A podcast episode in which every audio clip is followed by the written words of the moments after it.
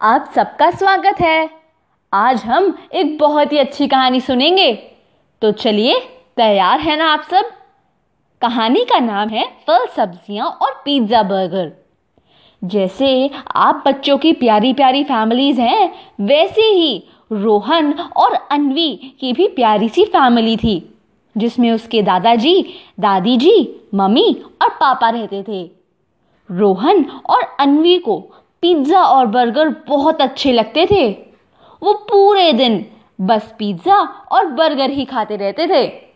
उनकी मम्मी उन्हें हमेशा समझाती कि, बच्चों, हमेशा पिज़्ज़ा, बर्गर खाना अच्छा नहीं है। तुम्हें ग्रीन वेजिटेबल्स और फ्रूट भी खाने चाहिए। पर वो अपनी मम्मी की बात नहीं मानते। एक बार उनकी मम्मी ने दोनों को प्यार से समझाया। कि बच्चों, अगर तुम लोग वेजिटेबल्स और फ्रूट्स नहीं खाओगे तो तुम्हें मोटा सा चश्मा लग जाएगा। मम्मी के प्यार से समझाने के कारण अनवी मम्मी की बात मान गई और रोज वेजिटेबल्स और फ्रूट्स खाने लग गई।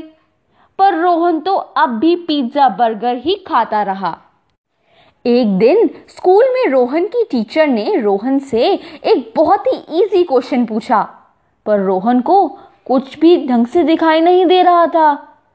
जब रोहन इतने इजी क्वेश्चन का भी जवाब नहीं दे पाया, तब मैम ने रोहन को डांटा और उसके मम्मी पापा को स्कूल बुलाया और बताया कि रोहन को इतना इजी क्वेश्चन का भी आंसर नहीं आता। रोहन ज़ोर ज़ोर से रोने लगा और बोला, नहीं मम्मी, मुझे पता है कि टू प्लस टू फोर होता है। पर मुझे ब्लैक बोर्ड पर लिखा क्वेश्चन ढंग से दिखा ही नहीं। उसकी मम्मी ने रोहन को ज़ोर से डांटा और कहा, मैंने तुमसे कहा था रोहन कि वेजिटेबल और फ्रूट्स खाना कितना ज़रूरी है, पर तुमने मेरी बात नहीं मानी। अब तुमने देखा कि तुम्हारी आइस खराब हो गई हैं। रोहन ने अपनी मम्मी से कहा सॉरी मम्मी। मैं अब हमेशा आपकी बात मानूँगा और वेजिटेबल्स और फ्रूट्स खाऊँगा। तभी पापा ने कहा, चलो, तब तक तुम्हारी आँखें ठीक नहीं हो जाती तो मैं चश्मा लगवा देता हूँ। तुम्हारी आइज़ में पेन होगा, पर गलती तुम्हारी है। अब रोहन जिसने पिज़्ज़ा बर्गर खाया था, उसे लग गया चश्मा। जिसने खाई वेजिटेबल्स उसे नहीं लगा चश्मा।